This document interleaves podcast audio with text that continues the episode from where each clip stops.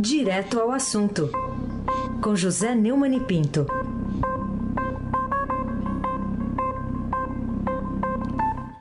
Neumani, bom dia. Bom dia, Raíssen Abac, Carolina Ercolim. Bom dia. Almirante Nelson e o seu pedalinho.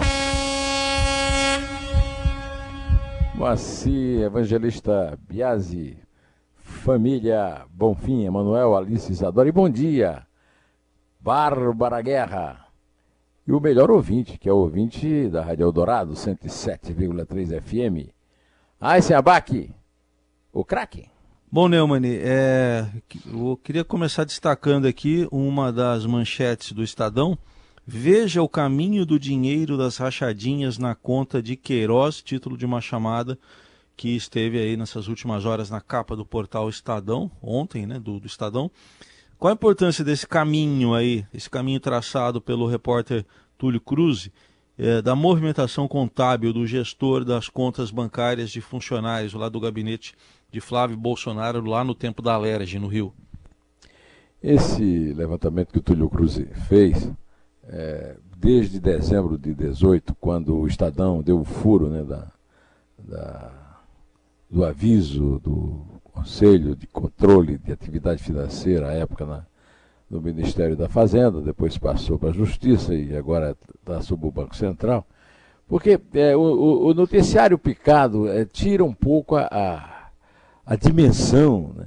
E esse balanço que o Túlio começa lá em, em dezembro com o, é, com o relatório do COAF está em plena ebulição por causa do histórico é, depoimento de Paulo Marinho, é, o, o, empresário que cedeu a casa para o Bolsonaro gravar os seus programas no, na campanha de 2018. É, então é, ele faz um levantamento que começa é, é, mostrando que o COAF apontou no primeiro relatório que o assessor Fabrício Queiroz havia movimentado 1 milhão e 200 mil em 12 meses. Nós já vimos, inclusive, um, no depoimento do Paulo Marinho, que o advogado Vitor Granato, ligado ao, ao Flávio Bolsonaro, já disse que esse dinheiro aí é, é, é pichuleco, né? comparado com a grande movimentação que houve. Né? O período investigado no documento ia de janeiro de 2016 a janeiro de 2017. E mais tarde, os órgãos de controle chegariam à conclusão de que ele movimentava mais do que o dobro é, movimentou mais do que o dobro no período de três anos. O Fabrício Queiroz e o Jair Bolsonaro se conheceram, segundo o Túlio Cruz, em 1984, na Vila Militar do Rio. Ambos integravam a Brigada de Infantaria Paraquedista do Exército. A amizade rendeu ao Fabrício a indicação para o gabinete do primogênito do Bolsonaro, em mais de 10 anos como servidor público da Assembleia, nomeado em 2007, ocupou 11 anos, né, praticamente, ocupou cargo de confiança durante três dos quatro mandatos de Flávio como deputado estadual. Segundo o depoimento dele e do senador, Queiroz tinha autonomia para indicar pessoas de sua confiança aos cargos do gabinete. Por ali passaram a mulher dele, Márcia, as filhas Evelyn e Natália, além de vizinhos e amigos. É uma promiscuidade público-privada. O Ministério Público do Rio identificou 11 assessores como integrantes desse ciclo social do Queiroz. Todos repassavam parcelas consideráveis de seus salários à conta do ex-PM, inclusive é, abastecida com dinheiro da milícia lá do Rio das Pedras, do escritório da crime, é, do crime, na pessoa do capitão Adriano Magalhães da Nóbrega, que foi assassinado numa, numa execução bastante parecida com queima de arquivo lá na, no litoral da Bahia. É, eu recomendo muito a leitura da, da reportagem, porque você nos põe a par de, de um fato espetacular e que tá tent, estão tentando reduzir, uh, até pelo, pela denominação rachadinha, que é uma coisa mais simpática, diminutiva, quando na verdade é peculato, ou seja, uso de dinheiro público é, para interesse privado, corrupção, lavagem de dinheiro e organização criminosa. Eu queria que você falasse também sobre a notícia envolvendo ontem o governador do Piauí, Wellington Dias, e a mulher dele, Regiane Dias, que foi secretária de Educação lá do Estado, agora é deputada, É, é, eles continuam comprometidos com a corrupção denunciada pelas operações Topic satélites de milhões de reais do Fundeb e do Pinat duas vezes e há dois anos, Neumann? É. é essa operação Topic e a operação é, satélites, elas são de 2017, 2000, aliás, 2018 e 2019. Falam em 50 milhões, falam em 200 milhões. O certo é que é dinheiro desse Fundeb, que agora foi notícia quando o, o Bolsonaro sofreu uma grande derrota lá no Congresso, com uma votação na Câmara, que agora está indo para o Senado, da, da continuação do Fundeb, dinheiro público federal para a, as prefeituras. Né? É, essa, essa corrupção aí detectada nessas operações atinge né, tanto o Fundo de Manutenção e Desenvolvimento da Educação Básica quanto o Programa Nacional de Apoio ao Transporte Escolar, o PNAD. São, ontem né, foram 12 mandados de busca e apreensão cumpridos em Teresina e em Brasília, a pedido da Justiça Federal no Piauí. O, a polícia realizou busca na casa do governador e da primeira-dama, a ex-secretária estadual de Educação e deputada federal Rejane Dias. O PT está, como sempre, reclamando, mas é, a, a, imagem do partido está completamente desgastada pelo mensalão, pelo petrolão, e aí vem essa notícia que é dinheiro roubado de merenda escolar, dinheiro roubado de criança, ou melhor, de transporte escolar. Né?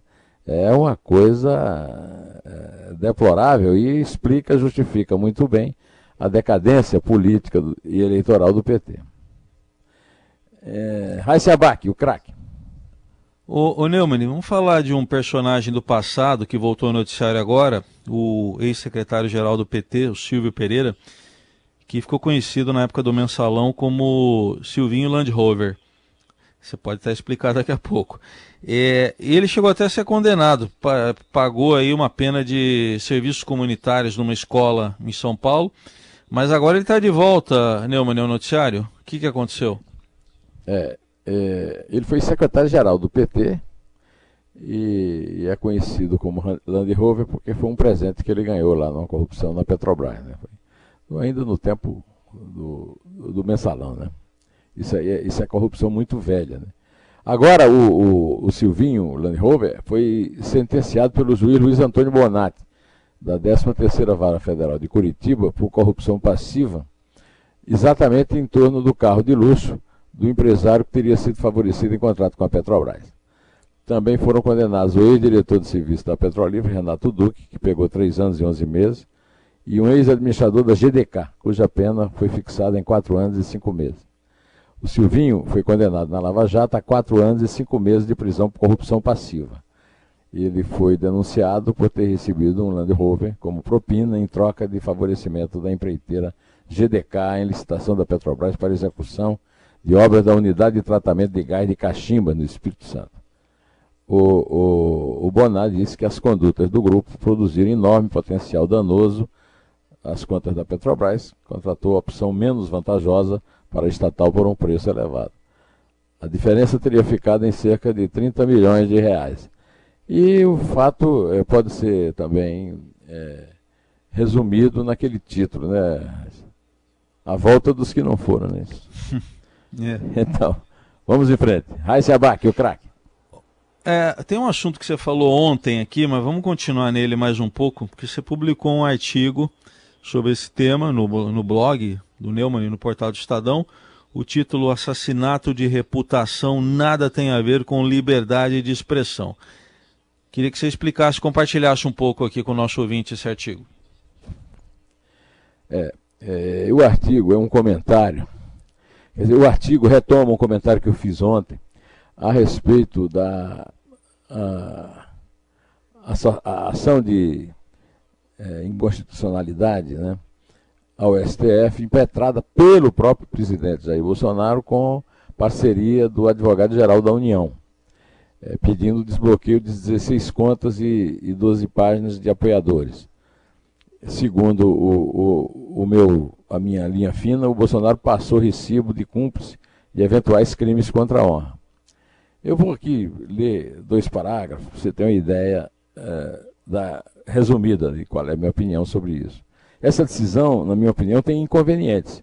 O primeiro deles, e não o principal, é o de mostrar que não tem que o Bolsonaro não tem o menor interesse em desmobilizar o paredão virtual instalado pelo filho Nota 02, Carlos, vereador do Rio, mas que dá expediente na chefia do gabinete do ódio no Palácio do Planalto, a 30 metros da sala do presidente. Pior ainda é que a estratégia adotada é idêntica à que Dilma Rousseff do PT utilizou na malograda tentativa de escapar ilesa ao processo de impeachment, usando seu advogado-geral, quer dizer, o advogado-geral da presidência, né, da União, o José Eduardo Martins Cardoso como defensor dela, particular, pessoal. A Advocacia Geral da União, é claro, dá assessoria jurídica às instituições da União Federativa, uma delas a Presidência da República, sendo abusivo o emprego particular pelo chefe do Poder Executivo. O caso ainda é agravado é, por, é, por este incorporar essa chefia apoiadores sem função pública, acusados de violação de capítulos do Código Penal pertinentes à honra, patrimônio pessoal intransferível de qualquer cidadão.